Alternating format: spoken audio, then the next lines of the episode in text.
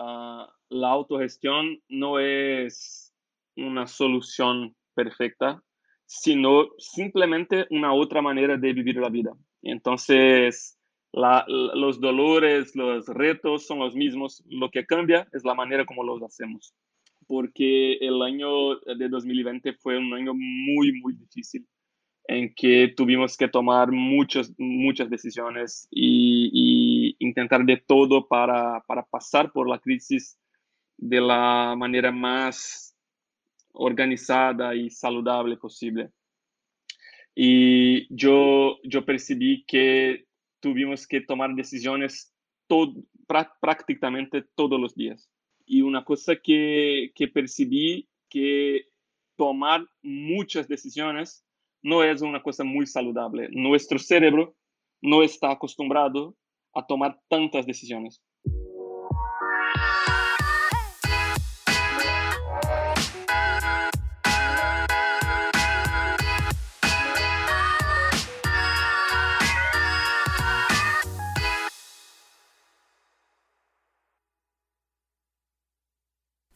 Antes de iniciar, te invito a que te suscribas a nuestro newsletter de cada semana, donde encontrarás artículos y tips relacionados a la autogestión, incluyendo mi reflexión de la semana.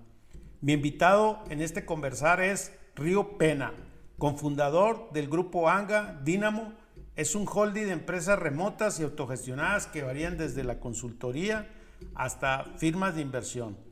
Ha pasado la mayor parte de su tiempo trabajando como CEO de Tribu, una firma de consultoría sobre la cultura organizacional y liderazgo consciente. Río es una combinación de empresario y filósofo práctico, especialmente aficionado a Sócrates y a Rumi. Se dedica a ayudar a las empresas a hacer el bien junto con la prosperidad. También se desempeña como asesor en Brasil de Junior, la red de empresarios universitarios más grande del Brasil donde también se desempeñó como presidente en la universidad, liderando más de 20.000 estudiantes. También es miembro del Capitalismo Consciente Brasil. Nuestro conversar el día de hoy fue, a pesar que su idioma oficial es el portugués, su español es muy bueno, su transparencia y su vulnerabilidad pone eh, encima sobre todo su liderazgo, lo dice todo. ¿Cómo manejar una crisis en tiempo de pandemia? Rol del, CEO y el entendimiento y la adaptabilidad en una empresa autogestionada.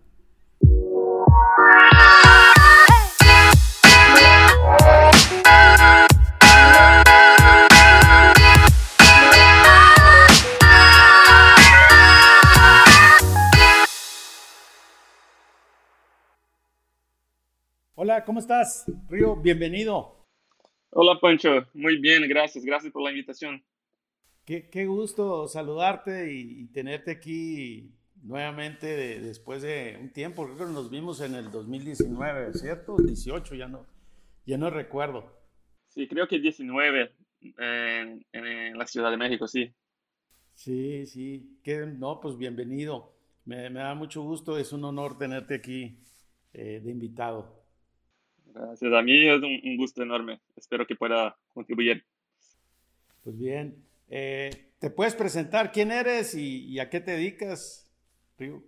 Sí, claro. Bueno, soy Río Pena, ah, desde Brasil, y acá, junto a mis socios, creamos hace casi que seis años un grupo de empresas que se llama Grupo Anga.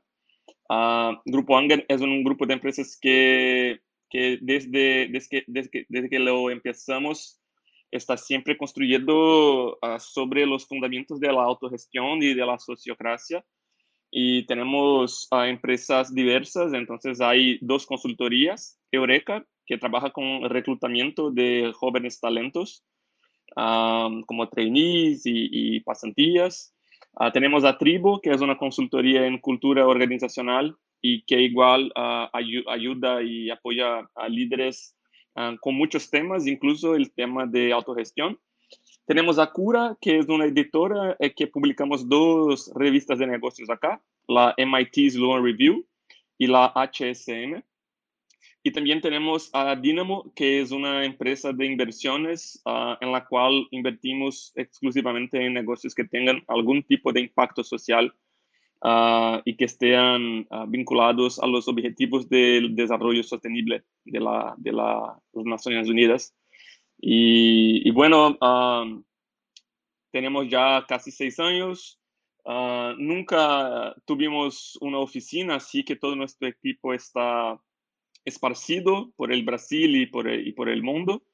Y hasta, hasta hoy ha, sido una, una, aventura muy interesante, muy intensa, muy divertida y con mucho aprendizaje porque cuando intentamos hacer las cosas así, ah, tenemos que, que, aprender y desarrollar un, par de cosas muy nuevas y, y, que no tenemos tanta referencia. Entonces, es, es un reto que, bueno, a mí me encanta.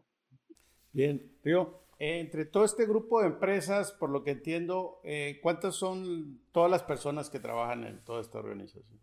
Ah, bueno, hoy son aproximadamente 100 ah, personas, no, 95, 100, algo así. Ya. ¿Y todas estas empresas tienen prácticas y principios de autogestión y sociocracia o, no, o no más algunas?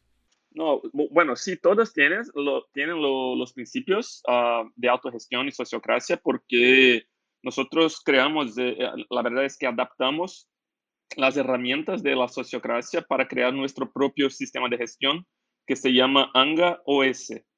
Y tenemos como que los, los patrones, las herramientas y tenemos como que un, mínimo que todas las, las, empresas tienen que hacer, pero unas van un poco más, más fondo que otras por, por la talla, por, por cuán grandes son o, por el estilo de liderazgo, pero consideramos todas empresas autogeridas. Entonces ustedes tienen un propio estilo que se llama Grupo Anga OS y ese es el, el estilo que, que, ustedes han integrado en este tema de gestión, ¿es correcto? Sí, sí, porque lo que pasó es que cuando empezamos a, a estudiar la, los principios y las herramientas de la sociocracia, una cosa que no, nos pareció un, reto en el momento era la, la adaptación del lenguaje, de vocabulario ah, de la autogestión. Entonces, por ejemplo, ah, tenemos patrones como los círculos, los, los papeles, los roles, ah, los acuerdos, cosas así, que las tensiones, sí, claro, y, y, a mucha gente no le solía trabajar con eso. yo tampoco. Entonces, uh, tuvimos que hacer una adaptación para que, que la curva de, de, aprendizaje fuera la más sostenible y saludable para que la gente no se sintiera como que bajo presión de algo tan nuevo y por eso creamos el ANGA OS, nuestro sistema operacional. Uh, creo que hicimos muchas cosas muy bien desde, desde el comienzo. Otras cosas tuvimos que, que empezar y después parar y regresar y cosas así pero eh, esta, estos últimos uh, seis años nos han enseñado mucha cosa, especialmente acerca de la conciencia eh, y de la, la, evolución de la humanidad para, para, trabajar en un sistema así, una vez que, que, no estamos acostumbrados así. Las escuelas no son así, eh, en su mayoría. La, las empresas tampoco, los equipos de deportes, las iglesias, ni nada. Entonces, es, es, es un reto, de hecho. Claro. Eh, Río, eh, la pregunta obligada de todos mis invitados. Para ti, ¿qué es la autogestión? ¿Perdón? Para ti, ¿qué es la autogestión? Bueno, para mí la autogestión, uh, de una forma más sencilla, es un intento muy noble de, de, arreglar algunas cosas en el mundo, especialmente la manera como se distribuye poder. Porque uh, creo que, que, en el siglo XXI y con todo lo que pase, con las medias sociales y todo eso, es como si la conciencia de la humanidad esté como que pidiendo una nueva manera de vivir, no solo de trabajar. Y, y eso hace con que la gente empiece a, a, a cuestionar lo, la manera como las cosas son. Y la autogestión para mí es un, una de las claves para que en este siglo podamos vivir en una democracia evoluida, en una sociedad evoluida, en una economía evoluida, porque con todo lo que pasa en el mundo y con todos los temas que, que todavía tenemos que, que arreglar, uh, me parece que, que, la manera como el poder está concentrado es, es un tema central en todo eso. Por eso, para mí, la autogestión es una forma de libertación de la conciencia que quiere emergir. Claro, y es esta parte de cuando hablas de, evolución, ¿verdad? Esta parte que, que el mundo está evolucionando eh, y ahora estuve, eh, la semana pasada estuve en Islas Galápagos y estuve ahí viendo el mundo de la, de evolución, de la naturaleza y, y, estoy ahí como en disturbio con eso y entiendo perfectamente lo que me dices. ¿Tú cómo llegas a la autogestión? ¿Cómo, cómo conectas en esto? O sea, ¿cómo te convenciste? o, o, desde un principio estuviste alineado con el grupo? Vale. Bueno, ah, yo y otros, y otros socios, mm, ah, nosotros venimos de, de, un movimiento de estudiantes acá en Brasil que se llama el Movimiento de Empresas Juniores. Empresas juniores son uh, empresas de consultoría que se quedan dentro de las universidades y que hacen servicios a pequeñas y medias empresas acá y ese, es un, movimiento, una red que ha crecido muchísimo en Brasil y hoy es probablemente la, la red de estudiantes más organizada y desarrollada que tenemos acá. Y yo tuve la, el privilegio y la responsabilidad de ser el presidente nacional y después de, de crear la Organización Mundial de Empresas Juniores. Y una cosa que, que nos tocó aprender allá es que la, lo que nuestra generación uh, trae uh, para ahora es una, una gana muy grande de hacer las cosas diferentes en la manera como el poder se, se fluye y se distribuye. Entonces, por ejemplo, cuando estuvimos allá en esta red, uh, creamos una, una, iniciativa que se llama el, el planeamiento estratégico en red y eso fue algo muy lindo porque tuvimos que, involucrar a decenas de, miles de personas para crear y ejecutar un planeamiento estratégico que fuera esparcido por todo el Brasil y que la gente se sintiera muy, muy incluida en todo eso. Y esa experiencia nos enseñó muy, muchísimo. Nos enseñó que cuando uno logra a, a tener toda la gente de alguna manera participando de procesos que definen el futuro de una red o de una organización, la energía que, que, se, que se crea es diferente para la ejecución y para, la, para los objetivos y todo eso. Y bueno, uh, cuando estábamos allá, todavía nunca hubiéramos escuchado de autogestión, pero uh, empezamos a experimentar un poco de lo que es distribuir el poder de una manera uh, inclusiva y de una manera sostenible. Y después que salimos de, que salimos de, de esta red y nos graduamos, empezamos a preguntar, bueno, ¿y si uh, pudiéramos llevar ese tipo de conocimiento para otros tipos de empresas y, y si pudiéramos crear una empresa así para nosotros? Entonces fue ahí que empezamos a leer uh, libros de sociocracia, de teoría integral, uh, reinventando las organizaciones y todo eso. Y fue como que un oasis para nosotros. Que, ¿En, oh, qué mira, fue, ¿En, qué año sucedió eso cuando empezaron a leer y a investigar? Uh, bueno, en esta red estuvimos hasta 2014 Uh, creamos efectivamente el grupo ANGA en 2016. Entonces tuvimos como que un año, 2015, para estudiar y, y, y, percibir que nuestro camino estaba por emprender y por crear algo que, que siempre fuera nuestra más grande ilusión. Bien, y, y después de que investigaron, ¿qué, ¿qué, rol te tocó a ti participar en esta, en esta formación? En los principios, ¿en qué te enfocaste? ¿Cuál era tu responsabilidad en ese entonces de que para crear esta estructura del grupo Anga OS? Vale, bueno, uh, tuvimos, tuvimos, creo que puedo uh, hacer un resumen con los roles de los tres primeros socios, uh, Pedro, Darío y yo. Creo que Pedro incluso ya fue sí, participante aquí. aquí estuvo, sí. Y, bueno, ah, los perfiles eran, eran bien distintos. Entonces, Darío siempre fue muy bueno en los negocios, en la parte comercial. Pedro muy bueno en, el desarrollo de sistemas y yo ah, siempre me enfoqué en la narrativa y la comunicación de lo que íbamos a hacer. Entonces, ah, la clave de eso, por supuesto que fue Pedro, fue lo que más estudió para hacer todo eso y creó las herramientas y los sistemas y todo. Uh, al paso que Darío estaba como que muy enfocado en hacer las ventas y desarrollar el negocio y yo muy enfocado en uh, garantizar que la manera como estábamos haciendo las cosas fuera muy bien entendida por toda la gente, que la gente se sintiera parte de todo eso y que, y que estuviera como que disponible y abierta para experienciar este, este intento. Entonces, uh, no, no fue tan lineal cuanto, cuanto suena, pero, pero fue algo más o menos así y, y fue por eso que me quedé tan, tan involucrado en compartir un poco más de las ideas por detrás de la autogestión y, no solo las herramientas, porque una cosa que me tocó percibir en, el comienzo es que uh, las herramientas son fáciles.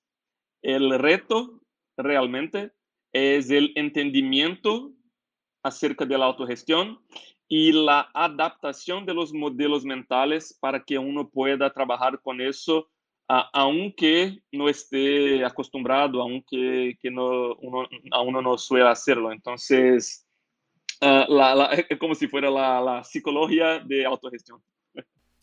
Eh, y esta parte que comentas me parece muy, muy interesante, el entendimiento y la adaptación.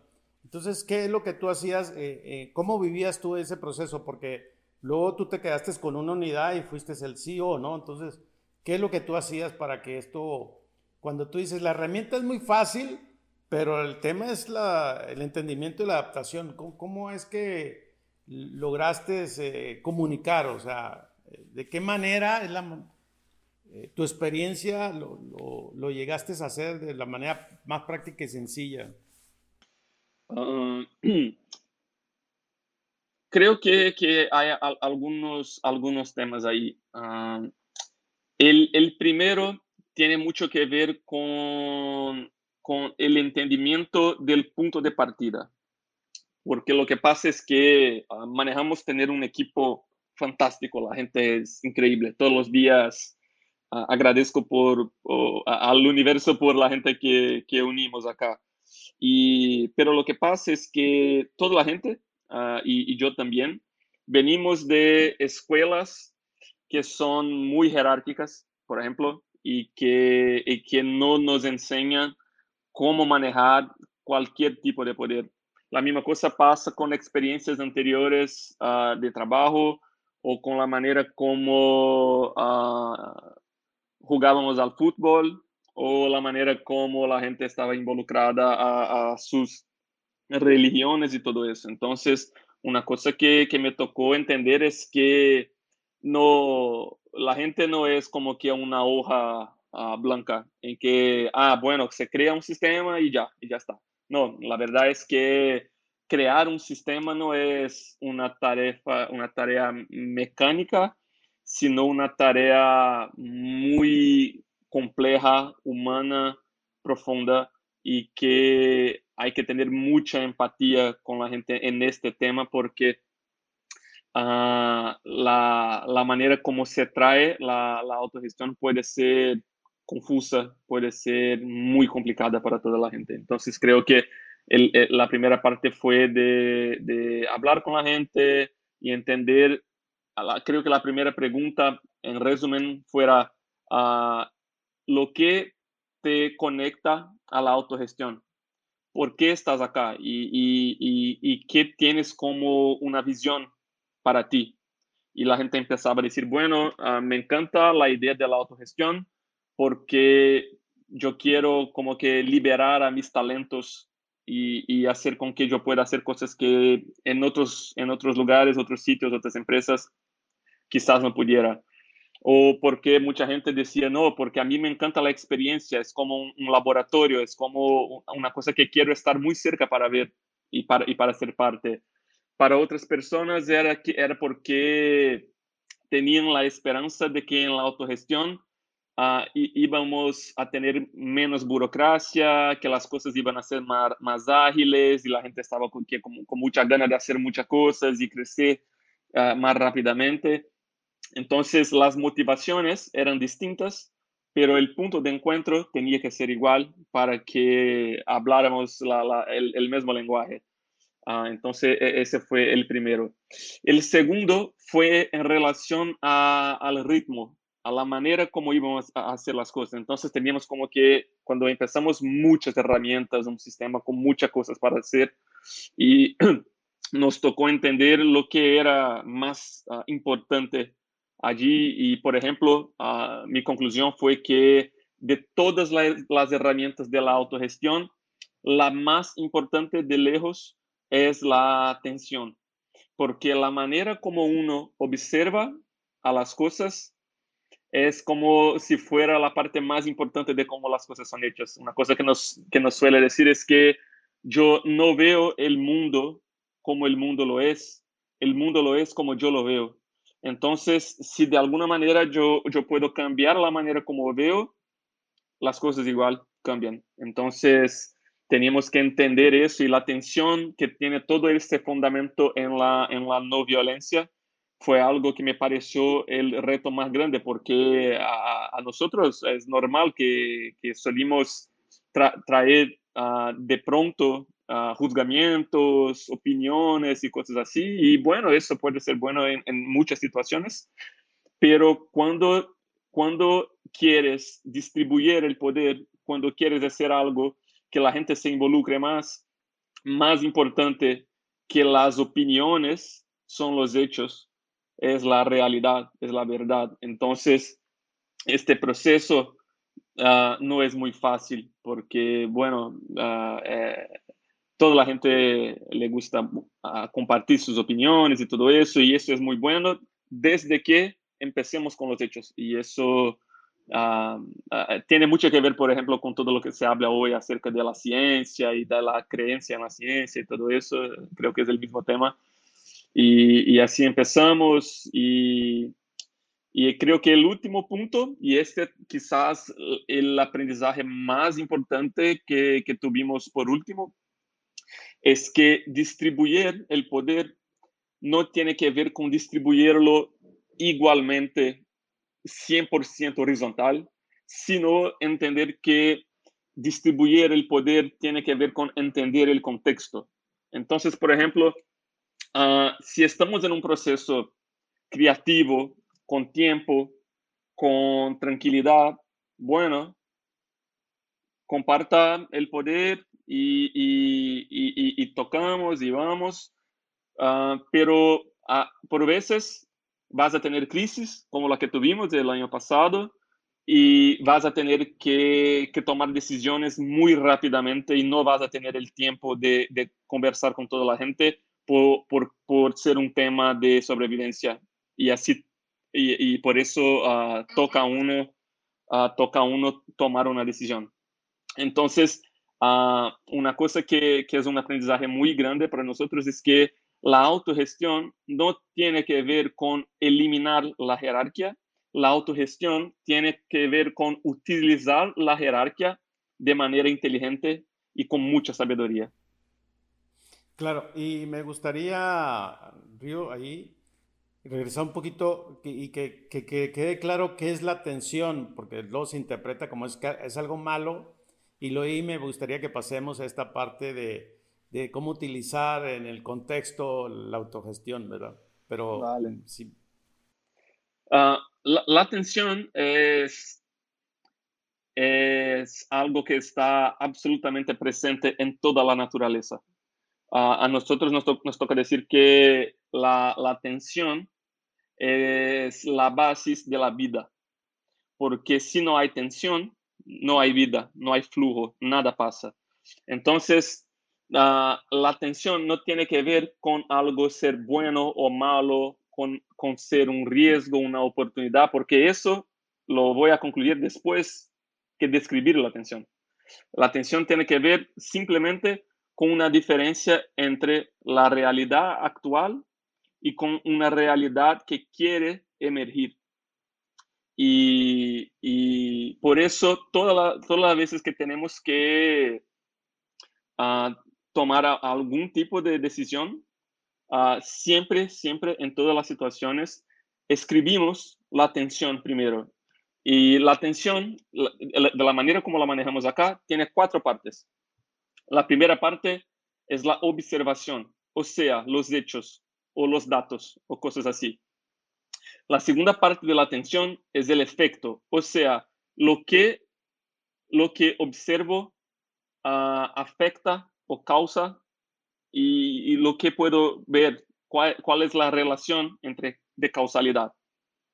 La tercera parte es la necesidad, o sea, lo que está detrás de todo eso que veo. Y esta es quizás la parte más difícil. Y la última parte es el impacto, que es lo que pasa si, creamos, si esa tensión es procesada. Uh, la tensión en, otros, en otros contextos puede ser llamada de teoría de cambio o cosas así, pero es una manera de ver el mundo de forma compartida. Y entonces, uh, uh, por ejemplo, creo que un ejemplo más sencillo es si llego en la oficina y la cocina está sucia. Uno puede decir, ay, qué malo, la cocina está siempre sucia, la gente no, no, no tiene organización y todo eso, pero no, lo que hicimos iba a ser, uh, lo, yo observo que uh, tenemos cinco platos que están sucios, tres copas, uh, y ya hace dos días que está así. Es un hecho. Cualquier uno puede verlo. El efecto es que el olor no está bueno uh, y hay insectos. Uh, la necesidad es limpieza, higiene o alguna cosa así, organización. Y el impacto es una cocina más saludable, una oficina que huele mejor y un ambiente a que la gente le guste más de estar allá. Punto. Entonces, con eso en manos, ¿cuál es la decisión? Ahora sí está muy fácil. Alguien tiene que, hacer la limpieza y, quizás la gente que, que, la ha asociado.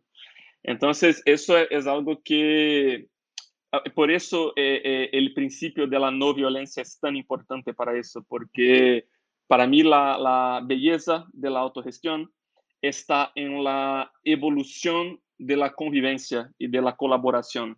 Porque cuando la gente, uh, en vez de apuntar dedos, en, en, vez de hacer críticas, consigue logras describir la realidad y describir la re realidad deseada, es más fácil de involucrar a la gente. Entonces, esta, por eso es la base.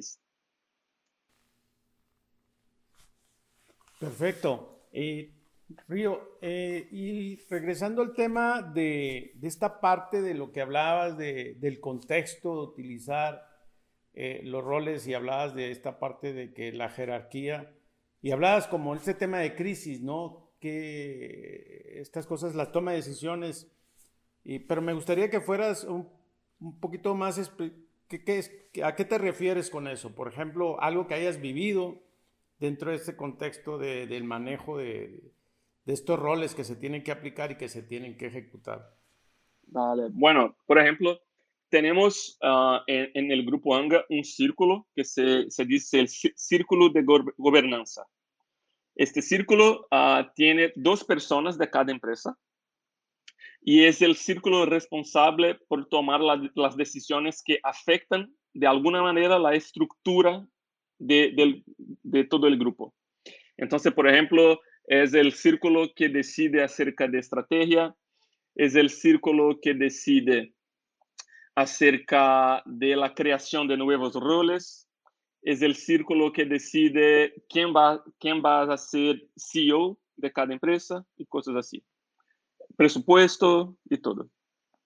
Y en 2020, en marzo, empezó la pandemia y, y consecuentemente la crisis.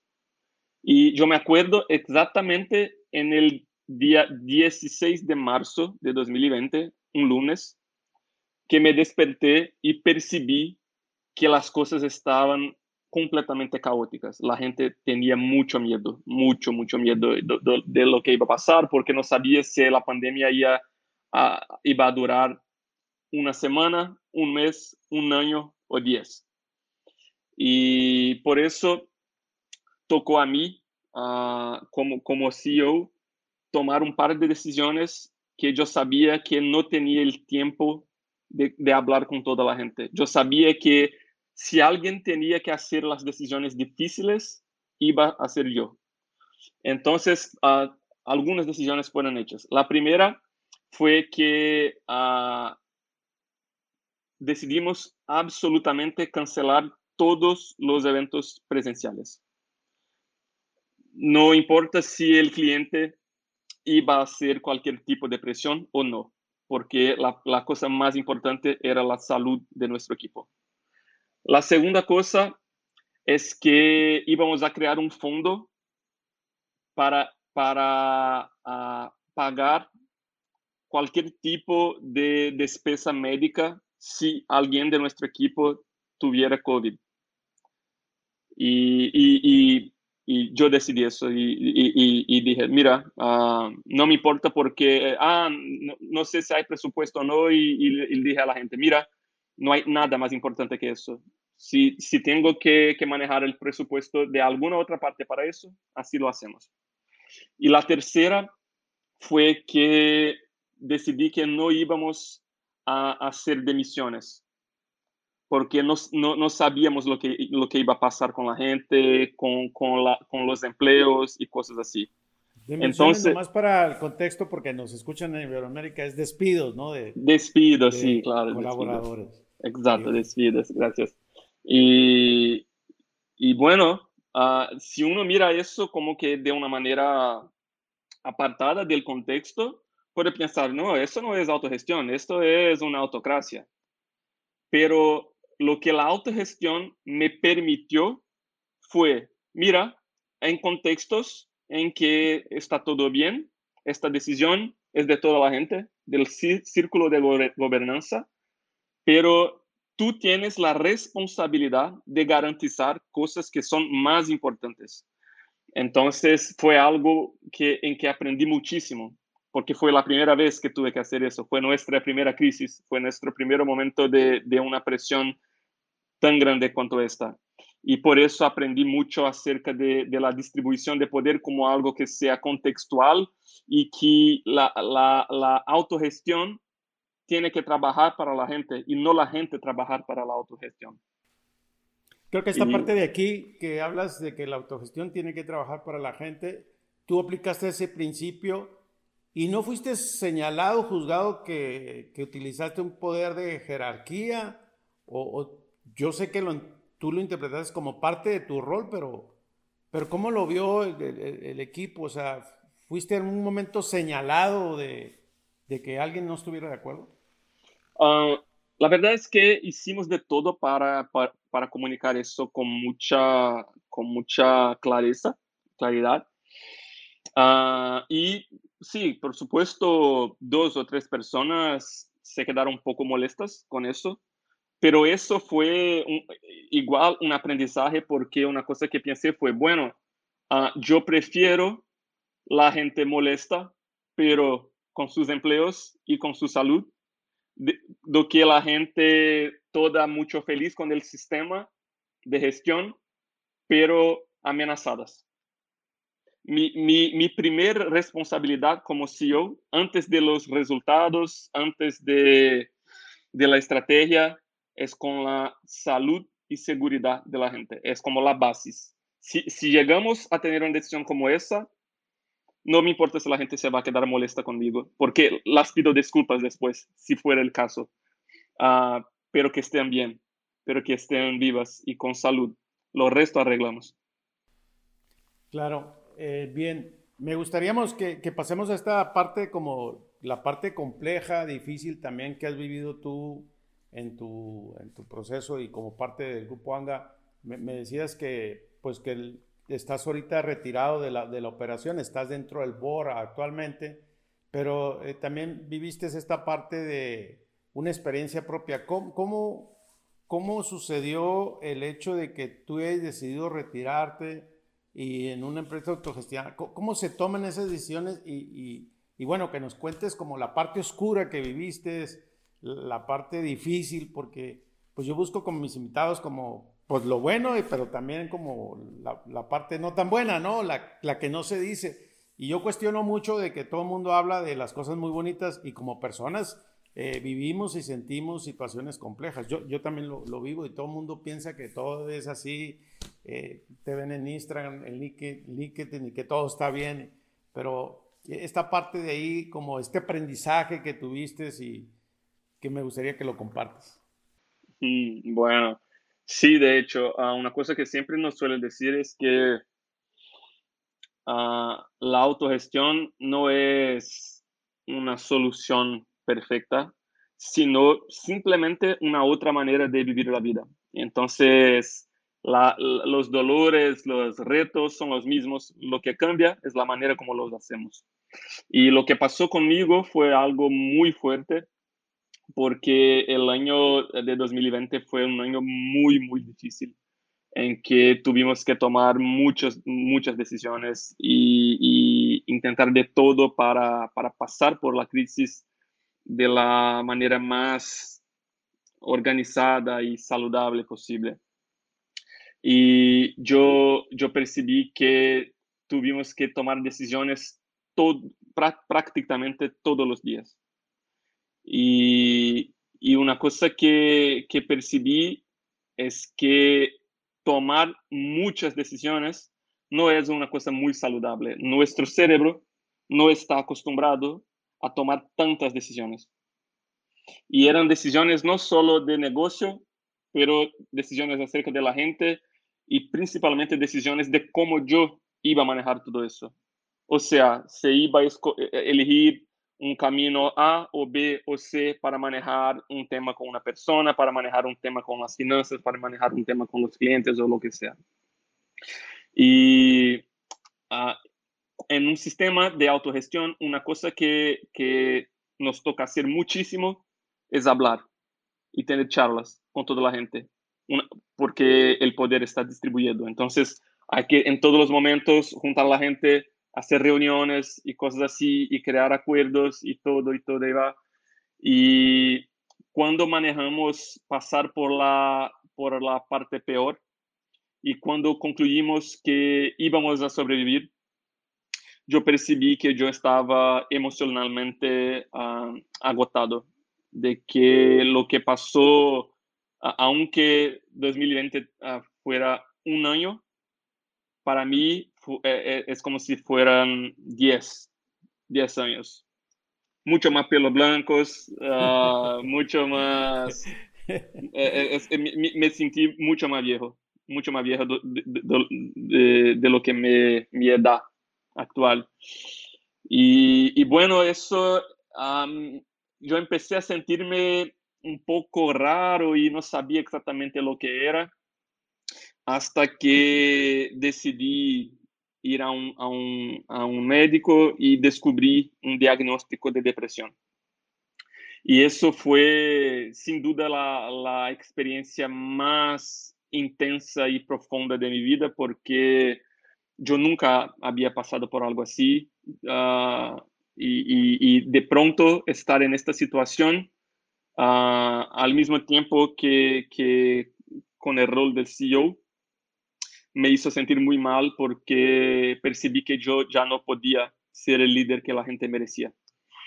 Y, y eso me, me hizo pedir a la gente que yo me afastara y, empecé un periodo uh, sabático de mucha reflexión porque mucha cosa pasó, mucha cosa pasó en solamente un año y yo tenía que procesar todo eso y, y fue, fue muy bueno porque la gente, mis socios fueron muy comprensibles, me dieron todo el soporte y, y me sentí como que muy, muy grato a todo eso. Uh, y eso me, me, enseñó un par de cosas, un par de cosas muy importantes. ¿Qué, qué, qué es lo que te enseñó eso?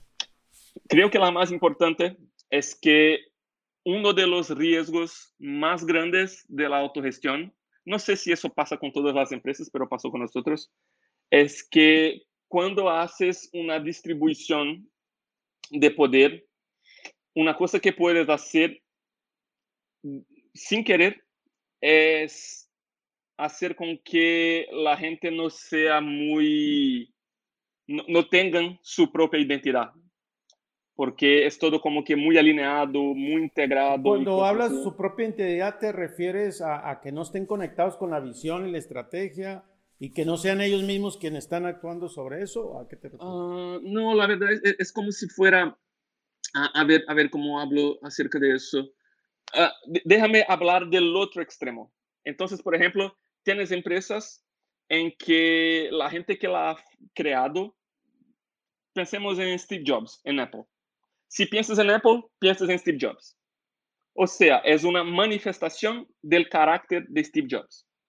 Pero es una empresa en que hay, siempre había mucha jerarquía, mucho control, mucha relación de, de, poder sobre la gente, sobre las cosas. ¿okay?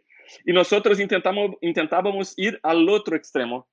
En el otro extremo, la parte buena es que no hay poder sobre la gente, sino con la gente.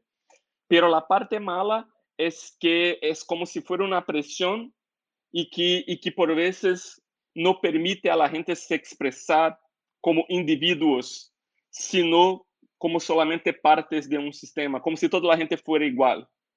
Y eso es algo que, es importante porque, uh, y, es por eso que la reflexión acerca de la jerarquía es importante, porque por veces vamos a necesitar de alguien que sea uh, completamente responsable por una cosa y que sea reconocido por eso igualmente.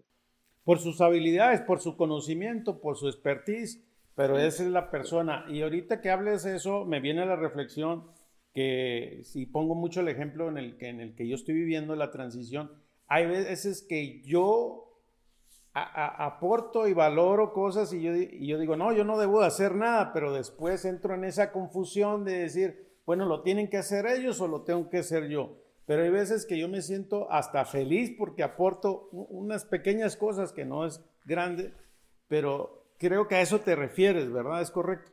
Sí, así es.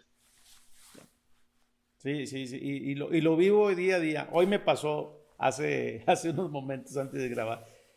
Y, y entonces, ah, cuando te refieres a eso, esa es tu propia entidad. O sea, ¿quién es la persona adecuada para cumplir este rol? Y esta responsabilidad y no importa, puede cambiar, ¿verdad? Y cuando tú dices que distribuyeron toda esta parte en, el poder, pues este tipo de cosas empezaron a suceder. ¿Y, tú qué sentías en ese momento cuando pasaba eso? Yo me sentía uh, como si no fuera capaz de ejercitar mi propio liderazgo. Yo me ¿Dudaste de como el síndrome del impostor, no sé, de ti mismo? Ah, un, poco de eso sí, pero era, era, era más como, como si sintiera que, que estaba muy difícil hacer las cosas caminaren, porque todo tenía que hablar con mucha gente y, y empezamos a tener muchas charlas y eso era como que muy cansativo y cosas que, que debería como que tomar uno o dos días nos tomaba uno o dos meses. Y, eso me, me hizo uh, pensar mucho acerca del camino del medio. De cómo ¿Cuál es el camino del medio? El camino del medio para mí tiene que ver con una distribución de poder que sea buena para que toda la gente pueda se sentir involucrada, pero que al mismo tiempo respete la orden de las cosas. Entonces, por ejemplo, uh, si uno crea a una empresa, por ejemplo, uh, por, por, lo resto de la historia de la empresa, sabrás que fue la, una persona, un par de personas que las crearon. Entonces, la creación de la empresa en el comienzo era la expresión máxima de la identidad y carácter de la gente que la ha creado. Esta gente siempre va a ser muy importante para, para la empresa, mismo después que salieran o después que murieran o cosas así. Entonces, hay una, un tema sistémico de que se hay que respetar. Y eso no tiene que ver con jerarquía, sino con orden, sino con el proceso generativo de una organización. Y eso para mí es muy importante porque, por ejemplo, una cosa que nos tocó percibir es que nosotros no estábamos haciendo nuestro rol de socios, porque nuestro rol de socios era garantizar que los valores claves de la organización fueron siempre sostenidos y siempre nutridos, porque es la base de todo. Y, y, si, y si da a la, a la gente completa autonomía para cambiar los valores, la organización no se desarrolla, la organización se destruye, se cría, se destruye, se cría y esto no es muy sostenible. Entonces, esto para mí fue algo muy importante. Y cuando hablas de socios, ¿es que les faltó la rendición de cuentas de los socios dentro del grupo? ¿A eso te refieres? Sí, es, que distribuimos todo el poder, incluso la responsabilidad de socios. Y después, sí, después tuvimos que pedir de vuelta. No, no, mira, dame esto porque nosotros somos los socios y hay cosas que solo los socios pueden hacer, de temas jurídicos, de temas financieros, de inversiones de largo plazo y cosas así. Y no es porque nosotros, a nosotros nos, nos gusta muchísimo hacer eso, es que nosotros para siempre vamos a tener la responsabilidad acerca de la base, de los fundamentos de la organización. Y, en esta parte, Río, que, que tú hablas que, que, hay que estar conversando con las personas y hay veces como que es desgastante eh, eh, estar siempre hablando lo mismo y en vez de ser ágil, pues entonces la, la, decisión se toma dos meses. Y en esa parte coincido contigo que tampoco estoy de acuerdo y en mi caso también sucede, ¿no? Eh, en esta parte, cuando ustedes le solicitan al equipo que van a tomar esos roles de socios, ¿ellos qué piensan? Eh, ¿Estuvieron de acuerdo o alguien que dijo, bueno, ¿por qué van a cambiar ahora esto? ¿O eh, qué sucedió en eso cuando, cuando lo abordan? Sí, eh, eso fue, fue, fue difícil porque de hecho algunas personas dijeron, no, ¿y, y, y, ¿y, qué hacemos nosotros con el tema de la distribución de poder? Si están pidiendo el poder de vuelta. Y lo que decimos a la gente fue, mira, no, no, no sé hacer una cuantificación exacta, exacta, pero piensas que distribuimos 99% del poder de los socios y nos quedamos con solamente uno pero ahora uh, nos enteramos que necesitamos de 10% y no de 1%. Entonces, no estamos pidiendo todo el poder de vuelta, pero solamente un poco para que podamos tener las cosas eh, de una manera sostenible. Y algunas personas decían, oh, pero ese, ese 10% es mucha cosa. Y otros decían, ah, no, 10% no es nada, es tranquilo. ¿Vale? Entonces, uh, uh, porque la sensación que algunas personas tuvieron es como si estuvimos en dirección a algo y de pronto hicimos al revés. Y, y, y, y de hecho es como que dar un, un, paso para atrás para después dar dos adelante. Y, eso sí fue difícil y, algunas perso personas se quedaron molestas, pero un, otra vez uh, era un tema de sobrevivencia de la organización, uh, era un tema de garantizar la, la sostenibilidad de las cosas y era un tema de asumir las responsabilidades que no se... Eh, para mí esa es la parte más importante. Algunas responsabilidades no se puede compartir, son pocas, pero algunas de esas no se puede compartir. E, es como, por ejemplo, si juegas a un partido de fútbol y, y tienes como que un penal contra ti y yo soy el, el, el, arquero y la gente dije, no, ¿quién va a ser el arquero? Todos tenemos que ser los arqueros. Hasta que alguien tenga que decir, no, el arquero soy yo, yo lo voy a defender. Y la gente, ah, qué malo, pero bueno, eso se puede uno. no se puede más. Así como que si tuvimos que que intentar hacer un gol a los delanteros y, y, ni toda la gente puede ser delantera. Eh, eh, eh, esta metáfora con fútbol para mí es interesante porque uh, la autogestión no tiene que ver con tener toda la gente como delantera o toda la gente como defensora o toda la gente como arquera. Tiene que ver con cada persona tener una posición, pero ser un equipo tan bueno que si fuera necesario, el arquero se cambia en delantero, el delantero se cambia en defensor y el defensor se cambia en, medio. Eh, es tener un equipo como, como, como un, equipo dinámico en que toda la gente puede jugar en cualquier posición, pero no, no podemos tener toda la gente en la misma posición al mismo tiempo. Esa para mí fue un gran aprendizaje. Y creo que eso es muy valioso porque a todos nos sucede que, que hay veces que queremos resolver, o todos queremos estar ahí, pero no se puede en, la, en, la, en las cosas eh, prácticas como tu, tu, ejemplo, tu vivencia, tu, tu, historia. Es muy interesante porque pues ahí te vas dando cuenta que también la, la autogestión vas a, ajustando el entorno que tú hablabas, ¿no? O sea, lo vas alineando porque, bueno, pues a, así lo vivieron ustedes y así está. ¿Y hoy qué piensa la gente de estos ajustes que hicieron y cómo se encuentran ustedes?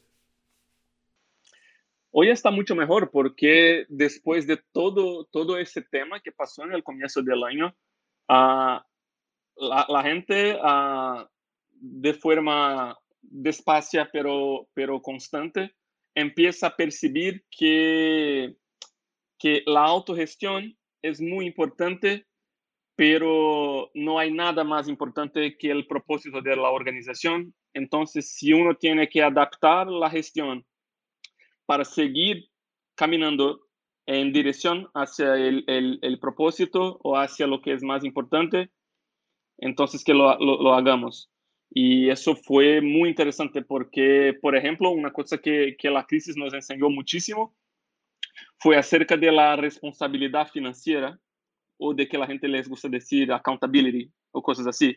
Porque una cosa que percibimos es que con la autogestión se distribuye todo el poder. La pregunta es, ¿quién tiene el accountability? Y, y, y percibimos que nadie, o casi nadie, y de, entonces empezamos a hacer algunas adaptaciones y decir, mira, uh, algunos de nosotros tienen que tener el accountability por cada uno de los negocios. Quién vas a ser. Y, y, eso, eso no tiene que ver con jerarquía, eso te, tiene que ver con cuidado y con amor por la organización. Porque, otra vez, um, el, el, el, tema, no, uh, la distribución de poder tiene que tener un propósito. Si distribuye poder porque quieres distribuir poder, en algún momento eso va a pasar. Oh, mira, ¿por qué estamos haciendo eso? Hasta que uno percibe, oh, bueno, ahora tenemos que manejar las cosas y, arreglar algunas cosas para que podamos seguir con un proceso de distribución de poder que sea que tenga un ritmo bueno. Una cosa que fue muy interesante que una terapeuta me dijo cuando compartí todo lo que pasó conmigo, ella dijo algo muy interesante. Ella me dijo algo muy sencillo. Dijo, mira, Río, tienes que tener en cuenta que ni todo lo que quieren hacer está la humanidad preparada. Las, las cosas no son como son por, por casualidad. Hay un proceso de expansión de conciencia, de la evolución. Y quizás algunas cosas que están intentando hacer no les va a tomar un año, sino 10 o 20. Entonces, tengas paciencia, tengas paciencia, sigas caminando en dirección hasta lo que, hasta, hacia lo que creen, pero tenga cuidado porque si intentas ir más rápido do que conciencia de la humanidad está preparada, vas a cometer errores y errores feos. Claro. Eh, ahorita que comentabas eh, eh, esta parte del amor por la empresa y la parte financiera, eh, mi socio, eh, él hace mucho hincapié en eso y la verdad tiene, tiene mucho sentido porque siempre decir, bueno, pues está la empresa, pero la empresa se requiere esta parte financiera y tiene que tener un rol, tiene que tener un cuidado y no porque haya dinero ahí en la cuenta, pues entonces ahora todo mundo, porque cuando ustedes preguntaron, ¿quién es el responsable de, este, de la parte financiera? ¿Quién, ¿Quién está ahí metido eso? Pues no había nadie, ¿no? Porque pues así es, ¿no? Entonces eso es quizá lo que, lo que ustedes tuvieron que replantear porque habían soltado todo. Soltaron 99.99 este, perdón, 99, y, y, ese 1% que tenía no era el suficiente para poder mover o gestionar, y este es como el aprendizaje. A mí se me hace muy valioso tu caso, este, muy interesante, porque en realidad eh, es enriquecedor y son de las cosas que, que a mí en lo personal me gusta escuchar y preguntar, y, que la verdad yo, yo, yo disfruto bastante.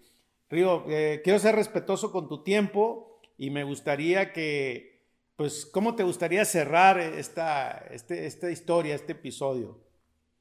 Ajá. Bueno, creo que pasamos un rato ahorita hablando acerca de los riesgos y errores y aprendizajes, pero una cosa que quiero uh, decir es que en nada eso ha cambiado mi deseo de seguir compartiendo las experiencias y apoyando cualquier emprendedor o emprendedora que quiera crear un sistema uh, autogestionado en, sus empresas. Porque para mí una, cosa que siempre me suele decir es que la autogestión no tiene que ver necesariamente o solamente con resultados mejores, con más crecimiento, cosas así. Para mí, uh, el intento con la autogestión tiene que ver con un nuevo tipo de conciencia que el mundo pide de nosotros. Uh, cuando tenemos un mundo en que la democracia está en riesgo, la autogestión para mí es una forma micro, pero al mismo tiempo important, importantísima de crear o transformar la manera como vivimos en sociedad. Y las empresas tienen un rol muy importante en la expansión de conciencia de la humanidad. La autogestión, por eso no es un tema de, uh, ¿cómo puedo decir? No es un tema solamente de gestión o solamente de negocios. La autogestión es un tema, eh, para mí, es una manera, una forma de abrir espacio para una nueva sociedad.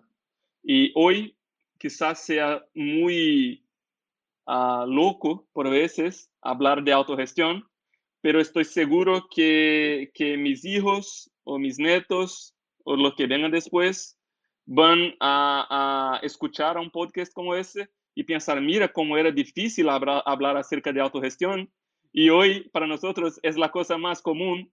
Entonces, uh, y, para mí eso tiene mucho que ver con la felicidad en el trabajo que es una, cosa tan difícil hoy, pero que sí se puede. Y un, un, una ilusión que tengo y que siempre comparto es que quiero un día crear el Museo de la Infelicidad Laboral. O sea, un día mis netos van a entrar en este museo y van a, y van a se enterar que antiguamente la gente no trabajaba feliz. Y van a preguntarme, abuelo, ¿verdad que antiguamente la gente no, no trabajaba feliz? Porque no creo que eso sea posible. Y para mí la autogestión tiene mucho que ver con eso, con esta libertación. Oh, pues muy interesante y te agradezco mucho esa, esa reflexión. Y la verdad es que con, coincido contigo, estoy totalmente de acuerdo. ¿Dónde te pueden localizar en las redes sociales? ¿Dónde estás activo? Bueno, uh, estoy en Instagram, uh, arroba rio.pena, río con la Y, pena con doble N. Uh, y también puedo compartir mi, mi LinkedIn o, o, lo que quieras. Ah, bien, pues ahí vamos a, lo vamos a colocar en, la, en, las reseñas. Y bueno, pues Río, te agradezco mucho. La verdad eh, fue un episodio muy interesante eh, y espero que lo hayas disfrutado igual que yo.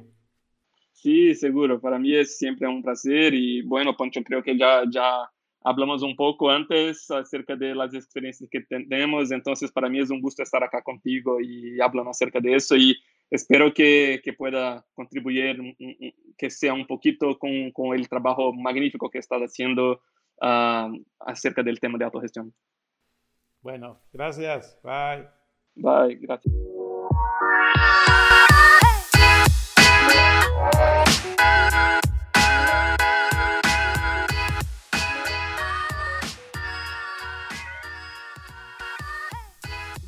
Mi aprendizaje el día de hoy fue, ¿quién es el responsable del tema financiero en una organización autogestionada? Donde se entrega todo el poder a la organización. Creo que el ejemplo está muy claro y me hizo reflexionar cuando este, esta parte de la vulnerabilidad de las finanzas, eh, este, es, ¿quién cubre este rol que es fundamental?